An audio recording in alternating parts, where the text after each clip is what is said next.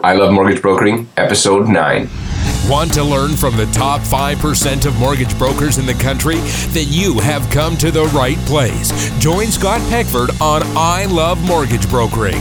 Hi, Broker Nation. I'm thrilled to introduce our guest today, Heidi Dandurand. Heidi is a mortgage broker with Mortgage Architects. She's based out of Central Alberta and she's been a broker for 11 years and prior to that worked in the credit union. How's it going today, Heidi? Awesome. Thank you very much, Scott. So, I always like to start with you tell us a little bit about yourself and about your business. Um, well, I'm one of the few that's actually born and raised in Red Deer that's still here.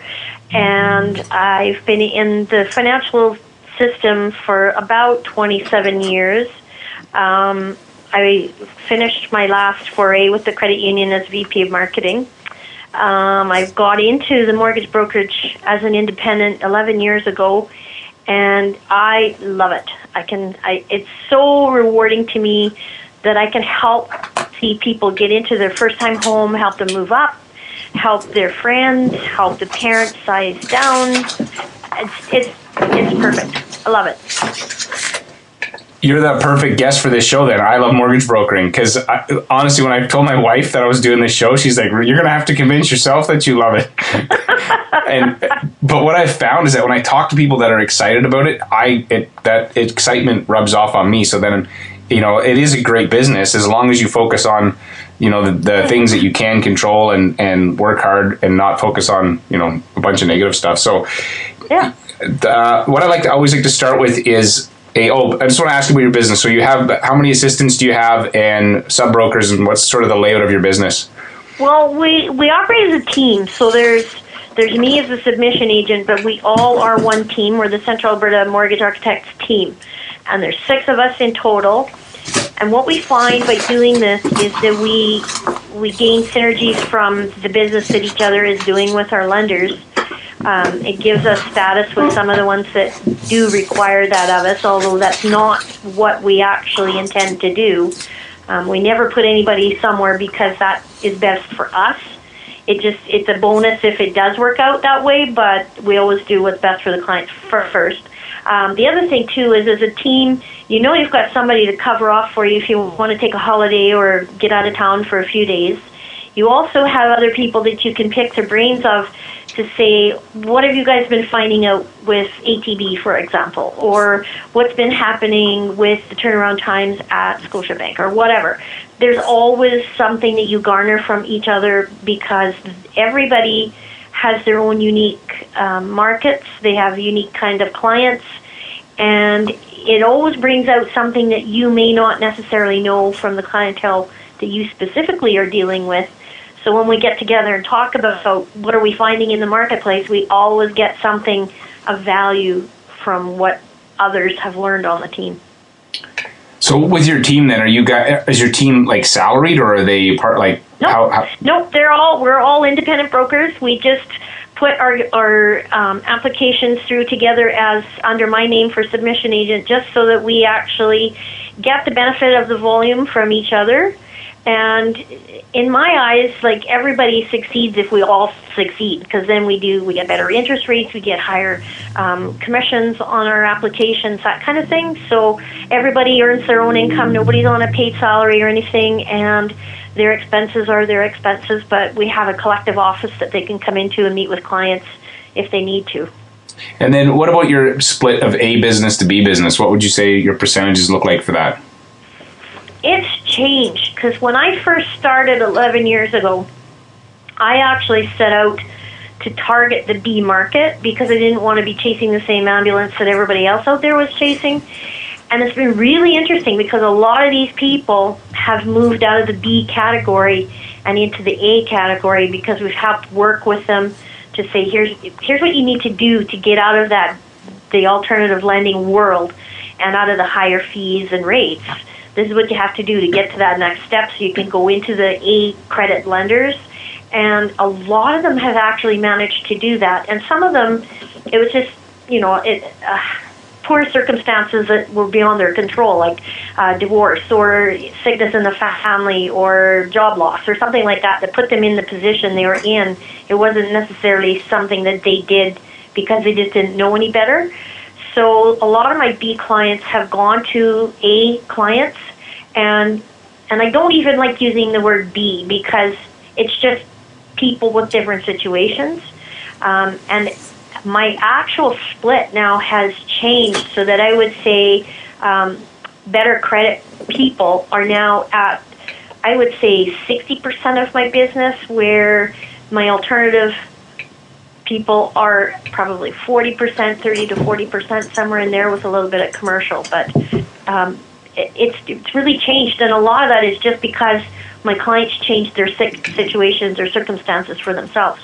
So it's, it's really rewarding. I love it. And you've coached them a little bit. So you, but, so you would say previously you were actually more, and I, we call it B because that's just what everybody in the industry calls it, you know, and it's not that that means they're anything any less of a borrower. But so you would say, was it previously was it more B and less A?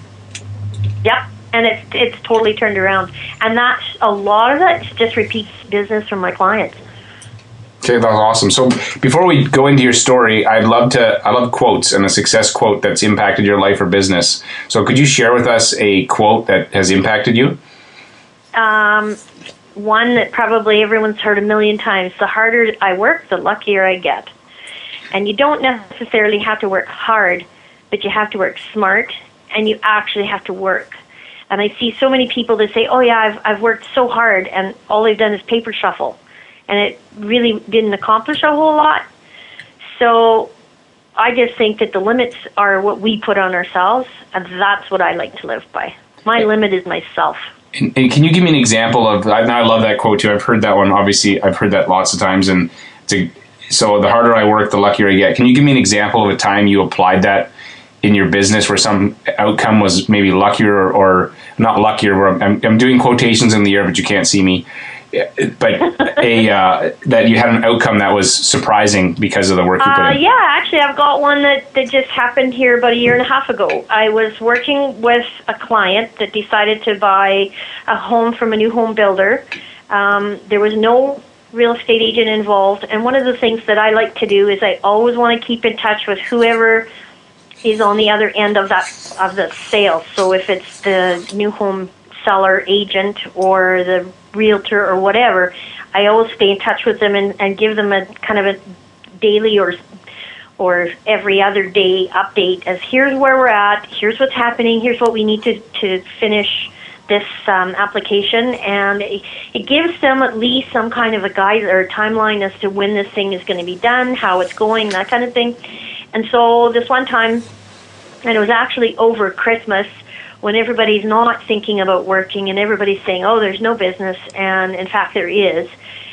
The thing is, if you stay in touch with people, they're going to appreciate it. And I stayed in touch with this salesperson from this new home builder, and I had no expectations other than I just wanted to let him know here's where we're at, especially during the Christmas season because it's like days on, days closed, etc. So at the end of the whole thing, when we actually got the application done, approved, and finished, file complete, he phoned me back and he says, "I want, I, I would really appreciate it if you could come into our office and meet with us." So I went into the office first thing in January after everybody was back from their Christmas holidays to meet with that group, and I ended up becoming their go-to mortgage person for pre-qualifications because they were just so pleased with the fact that I stayed in touch with them. I, le- I kept them up to date on where we were at, and the fact that I was working during Christmas. I mean, I wasn't obviously working Christmas Day, but so many of us tend to, to get lax on the, oh, it's a holiday, so I'm not going to do that much. I'm just going to relax.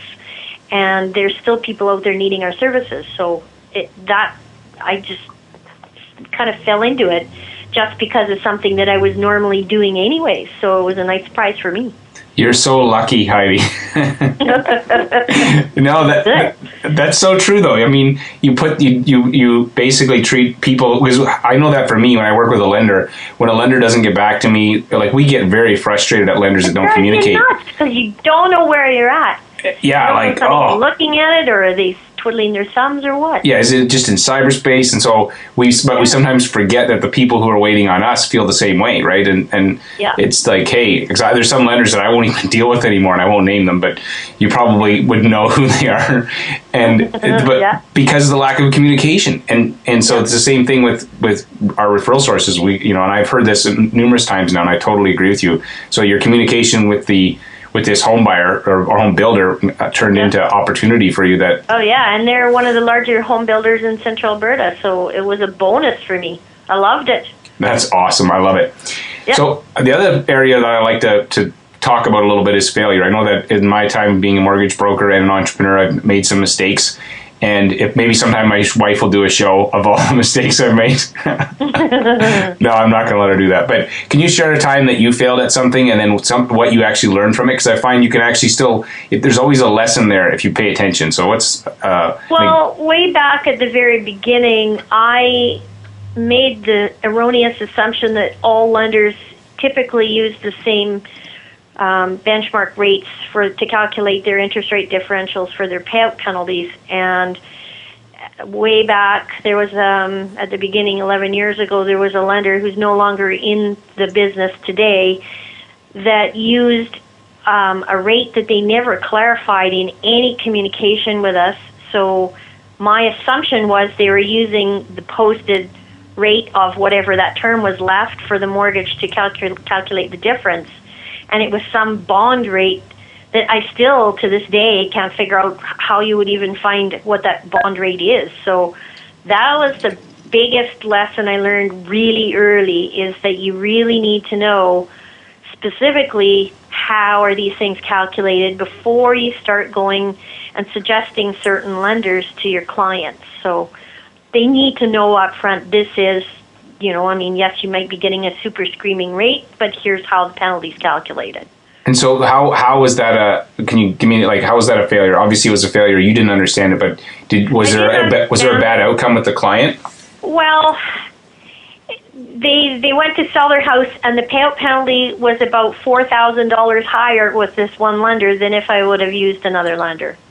So I felt really bad for that because I myself didn't know that they were using this bond rate. And so now I try and make sure I do totally understand because it's something that even if, if someone plans to be in their house for five years, life happens. You don't know where you're going to be in five years. That's a long time in today's world. So if you need to move, what's the cost to get out? Like if we're if we're starting our careers and we have to move to a new location, for example, what could be the downside of this mortgage if we have to um, pay it out and move? If they can't port it, or like, what are the other alternatives there? If if they do want to pay it out, what's what's that cost going to be? How's it calculated? So.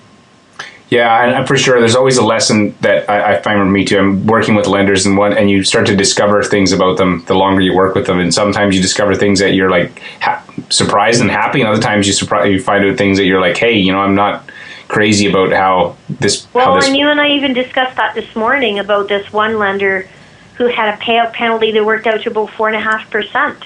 yeah, I know. I still, I'm still can't figure out how some of these lenders. I know what they base it on, but if you even ask them how do you calculate it, they can't even calculate it. But at least if we know here's the rates they use, then at least you could kind of come up with some kind of an idea of what the penalty would be. Mm-hmm. Yeah, sometimes it feels like a little bit like a random number generator that just goes up every time you ask. Yeah, exactly. So one of one of the other things I've noticed talking to mortgage brokers is that they all have a system, either sales systems, they have you know follow up systems, and and they're also willing to tweak those systems or processes in order to get a better result. Can you share an example of like a system or a process that you have, and an adjustment you made, and then the outcome from that adjustment? Um, I at the beginning was doing my own newsletter because I personally think the reason Facebook is so successful is it's become a community of sorts, and the reason that I think it's important is humans are such a social animal, and we want to know how other people are doing, what they're doing, if they're you know in a good situation, bad situation, whatever but Facebook's become kind of this community, and I before Facebook was even really popular, going back 11 years ago, I wanted to have my own community um, with me as a broker because I think what keeps my clients with me is my personality and how I am with them. It's not the company, it's me. And I think they, I know everything about these guys. When they come in and they, we meet, sit down and meet, and they tell me all kinds of things about themselves. But a lot of times I think there's no time for me to really give them a glimpse into who I am. So I thought that it would be kind of neat to create my own newsletter, which I was doing in paper form way back when. And um, I would put something, I always wanted to put something in there about me personally that had zero to do with business just so they felt like they knew Heidi Dandurand. This is who she is. You know, piece a glimpse into my world because I've already had a glimpse into their world. And it was hugely successful. People talk to me like I put silly things in there, like um, my one group of friends. We got together and we were feeling sorry for the birds because it was so freaking cold out there. It's winter we need to make some birdseed wreaths for these guys. So we got together and had a party and made a bunch of birdseed wreaths. So I put that recipe into my newsletter, and I was shocked to see how many people love that stuff. Or I was talking about this one time when my husband showed up with a trailer that I never got to have any input in. And I mean, I don't know about anybody else, but when I walk into a trailer from camping, I like to hang up my coat. I don't want to just throw it on the floor, but the trailer he bought had no closet. So I was ranting a little bit about that, but there was it was amazing how many comments I got back about, oh yeah, my husband did this or whatever, or my wife did that. But it, it helps them relate to you as to something that they can can relate to themselves. And I'm starting to see that now on Facebook because I'm adding a lot of my clients on Facebook to me personally. And it gives them, I mean, obviously, you, you don't put silly things in Facebook. If you do, that's your stupid problem. But um, it, it helps them to get to know who you are. And you shouldn't be putting anything on the internet that you don't want everybody to know anyway. So it become my new newsletter of sorts, but it's not something I have to type out anymore. It's something they get to see. So that that's really been interesting to see how that's changed and that's it. Well, first off, husbands are easy targets if you're looking for material for for for newsletters or Facebook. You know, I'm sure my wife would be. Oh, she could write a book. So that's not really fair. But I, you know, I'll uh, I'll leave that. But so you went from your change was newsletter, and with this idea that the newsletter was also a way media, yeah. Just and you switched to using Facebook because it was just everybody's on there anyway, and then it yeah. was a way to stay connected post funding, pre funding. When do you add them? Um, after I've done my my transaction and they've taken possession of their house, then I've then I make sure I get them on my face or add them on my Facebook. And then I've also got my Facebook page for just the company, which is different. I use it differently than I use my personal Facebook page.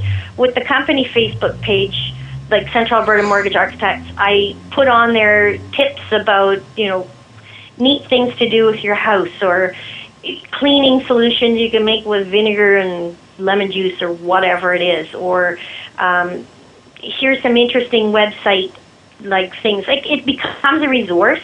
I don't want to sit there and advertise rates and products and stuff like that. I would rather it become a resource that this is something you can go to that anybody that has a house doesn't need to bookmark this on their own Facebook page anymore. They can go to my page and it's all there.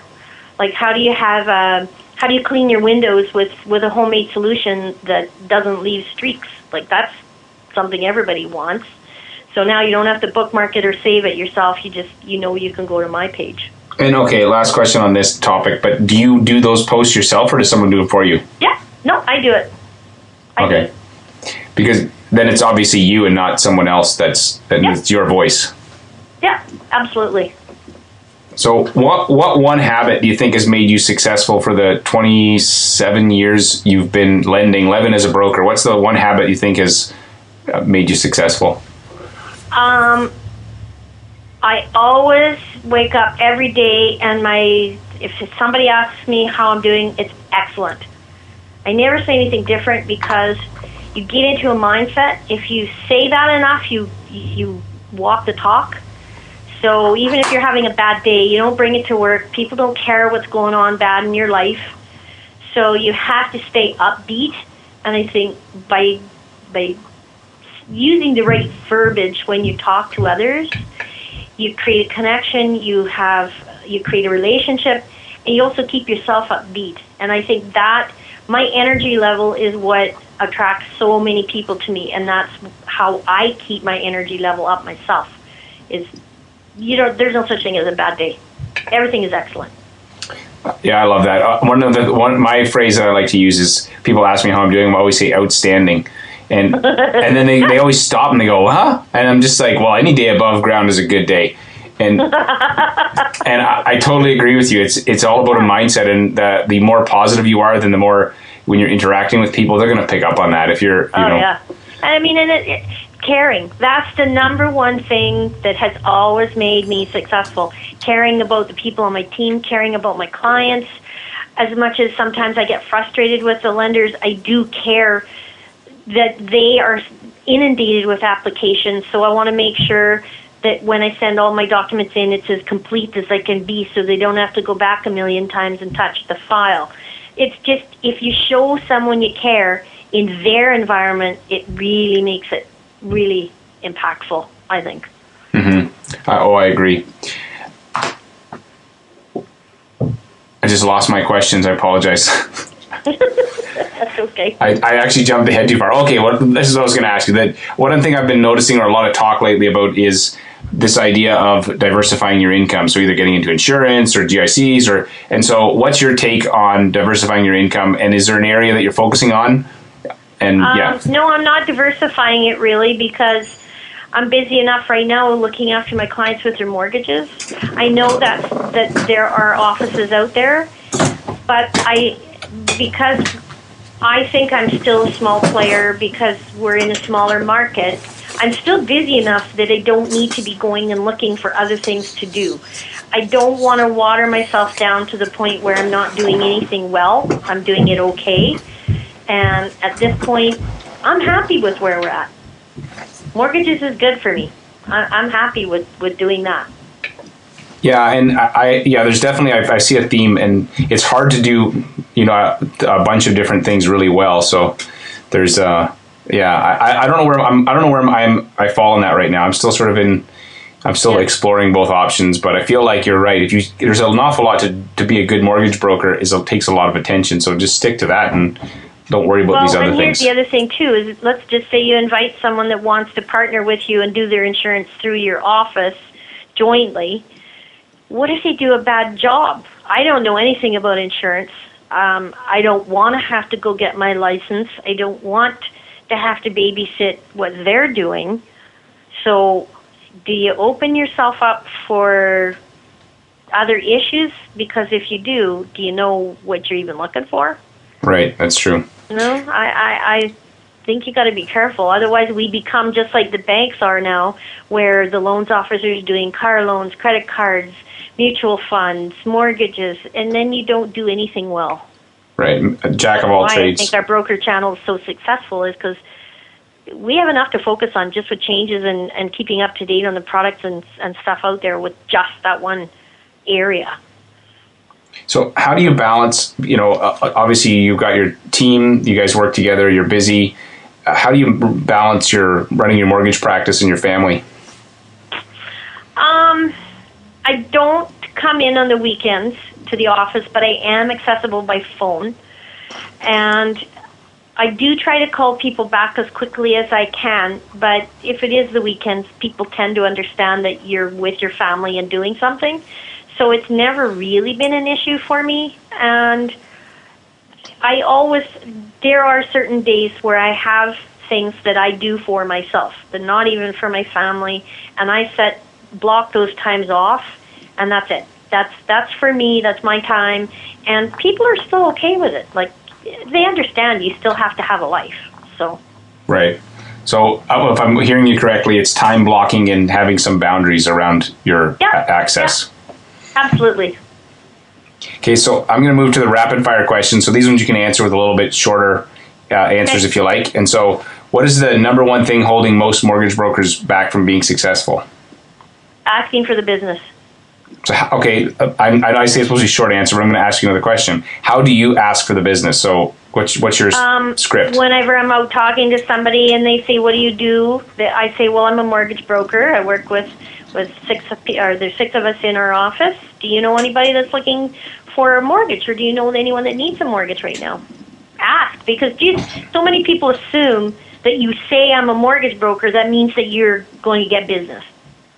You don't. right, you got to take that one step further. Yep, and that's what I'd say half the people out there are afraid to do is ask. So, do you have like a- an internet resource, a program, software, or website that you use that makes your business more successful? Eximius. I really Eximius. use Eximius, yep. Um, one of the things that I just started doing was I've now got my database set up so that if anybody has um, birthday coming up, my program will send them an automatic email saying happy birthday with a picture of, of me and, and just nothing other than happy birthday. And, and it's amazing how many people will send you a thank you back. And I mean, I've even had you know re- comments back saying, "Well, it's really nice to see that you remember my birthday because nobody in my family did." Something like that, but it's just simple. But it just it it makes them feel like you still remember them. Simple, simple. You know what? It's also for the renewals coming up, we can phone them ahead of time, say, listen, we need to be talking about it now. And it, it, it's a good reminder. It's so easy. So you, you just send you do the odd like the email. You don't call them or anything on top of it, right? No, no. Okay. Like once in a while, I'll call them if I've got like some time and I see that there's renewals that pop up on my my schedule. Absolutely, I'll give them a call. But if it's a busy day, I pop them an email and then they call me back and we set up an appointment. Good to go. And if you could recommend one book for our listeners, what would it be? Oh my gosh. I don't know. I can't even think of that right now. That's a rapid fire question I can't quickly answer. That's okay. I'll we, well I'll leave it blank. Or if you email me something later, I'll add that in there. Okay. Okay. And uh, where, so where do you think our industry's headed? Where's where's the opportunity right now as a mortgage broker, a new mortgage broker getting in, say they're less than five years? Where's the opportunity? Um, it's going to be tough going. I think tougher than what we found getting into the business because you're competing against the banks. I think that people need to start networking. The new brokers getting in need to start networking and figure out their own referral source and not just oh I'm going to join this leads club or whatever and then they just show up and don't say anything and expect to get business or come and sit in an office and expect people are going to walk through the door. That's not going to happen. Um, like a lot of my business now is, is referrals, so I'm I'm lucky. But for somebody getting out and going right now, they have to get out there and go face to face and meet people and tell them what they do, and that that's I think their biggest challenge. That actually segues perfectly into my last question, which is: so if, imagine if you woke up tomorrow, you had sold your business, and you move across the country to another place about the same size, and you decide, hey, I want to become a mortgage broker again, but you don't have any of your old contacts, you're not allowed to call your old clients. So, what would be the two or three things you would immediately do when you got to this new town to start building a mortgage practice? Um, first thing I would do is I would join the Chamber of Commerce. I think that's extremely important because it, it is a big part of the community. Um, I would find out what kind of organizations there are that are some kind of um, fundraising or social networks. For example, we have Festival of Trees here, which I've been involved with huge in raising millions each year for our community. So I would look for something like that in that community because when you go volunteer in many of these things, it's typically the movers and shakers of that community that are the ones leading the committees. So you want to find out who the kingpins or the, the key people are in that community, and that's one good way of doing it. And it's good. You volunteer and you feel good about everything. Um, I would also go and meet the the council members at the city hall, find out who they are, what they're like, what makes the city tick. Because if you can understand what is kind of the heartbeat of that community, then you know how to get involved. If you know what I mean, it's just networking. You you just got to be not afraid to go find out who, where, who, what, how. You find the players that way, and even if they're not the ones that are going to give you the business. If they meet you, like you, they might remember you when they have um, employees that may need help or you know coworkers that are looking for some participation in it. I like that. I like that. I've never actually thought about going to meet the city councilors. I mean, I've met a couple of them, but I've never made it part of my, you know, hey, let's. I'd like to just connect with them. Even if it's not about business, just about connecting because they definitely have their pulse on the community. Yeah. Their finger I, on the I'd pulse. say I know half of the ones here in the in the city and the mayor. Um, and you get to know these people as well by getting on all these different committees out there, and it doesn't hurt. Right they travel in very large circles of people. Awesome. Well, thank you. So, uh, are you guys hiring right now? Um, anybody that's got a license that would like to come and work with us is more than um, we're more than happy to have them come and, and meet us, see if we're a good fit for them, if they're a good fit for us, and absolutely, So- we're always looking to have new partners in our business here. So, where can people find you online? Um, CentralAlbertaMortgages.com or um, HID at shaw.ca. Awesome. Well, thank you for sharing your story. Thanks. I love the you know the harder I work, the luckier I get, and the the advice of connecting with city councilors, and just there's been lots of great stuff in here. So, uh, thanks so much for being on the show, and our listeners can they can check out the show notes as well as the resources at ilovemortgagebrokering.com. Thanks so much, Heidi. Have an awesome day. Thank you so much, Scott. Talk to you soon. Okay, bye. Bye bye. Want to learn from the top five mortgage brokers in the country? Then you have come to the right place. Join Scott Peckford on I Love Mortgage Brokering. Hi, Broker Nation. If you enjoyed this interview, please take a minute, visit iTunes, and rate this podcast. If you do, you'll get three deals in the next month. Okay, that's not true, but I would really appreciate it. Also, I want to invite you to join me on a quest. After every episode, I personally take five minutes and think about one thing or one idea I can use to improve my mortgage business. I encourage you to do the same. Over the next 12 months, I plan to do 100 interviews and make 100 improvements. I'm going to track these to see how they impact my business and, more importantly, my bottom line. Visit ilovemortgagebrokering.com and post in the show notes what one thing you plan to do differently after listening to this interview and check out what other brokers are sharing. Also, if you'd like to connect with me, fire me an email at scott at robyourbank.com. I love hearing from passionate mortgage professionals who are interested in improving their business. Until next time, rock on.